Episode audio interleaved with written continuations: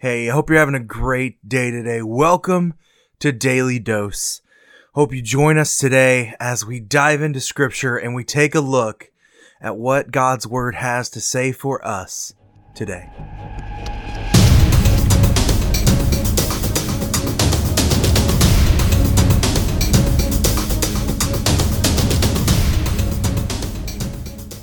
Hey, how are you doing today? Welcome to Daily Dose.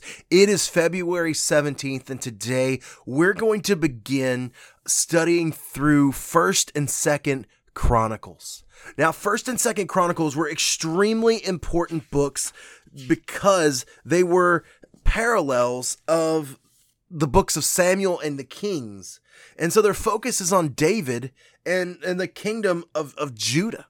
And so these would have been very important for the Jews to take back and to look. And so where we're going to start today is kind of an interesting because we think that in order to do to change the world that we have to do big things, right?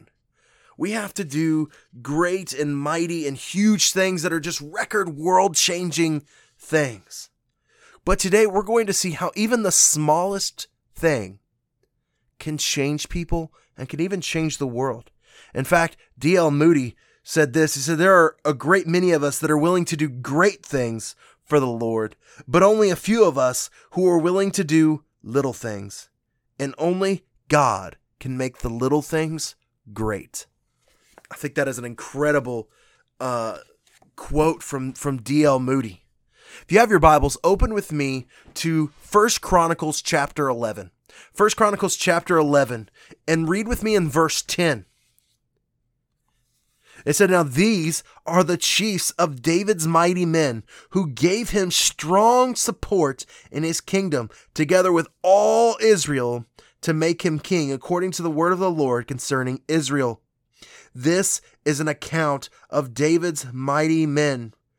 Jashobeam, a Hachmonite was the chief of three, and he wielded a spear against 300 whom he killed at one time. We have here an account of what we get to know as David's mighty men. And what's incredible is that these men were willing to risk their lives by crossing into the Philistine military camps in order to bring David water from, from a well. What incredible friendships, what incredible support that we have in this.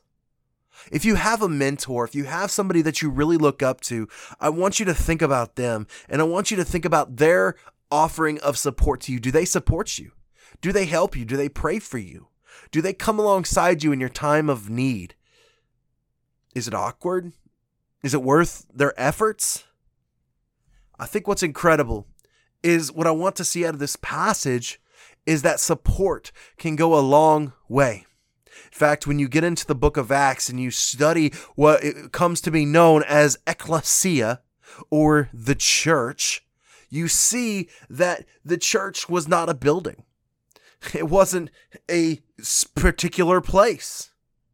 The church came to be known as a gathering of believers, a gathering of like minded individuals who came together for the single purpose of breaking bread together praying together, and speaking God's word together. And what we see out of this was that they supported one another. Whereas today, we come to church maybe once or twice a week. And sometimes, if we're not feeling it, we just skip church altogether. But in those times, church was almost needed. In those times, their weeks were full of getting spit on, their weeks were full of people throwing rocks at them. Their weeks were full of beatings. Their weeks were full of their very lives being threatened every single moment of the day. We think that's crazy to us. We can't understand that. But church to them was their support. Church to them was them coming together and seeing God work in that time. Church has changed a little bit, I think but the support is still there. The support should still be why we gather together. If you're coming week after week just to absorb things, just to be with your friends, that's really not the point of church. The body of believers exists together so that way we may be filled up.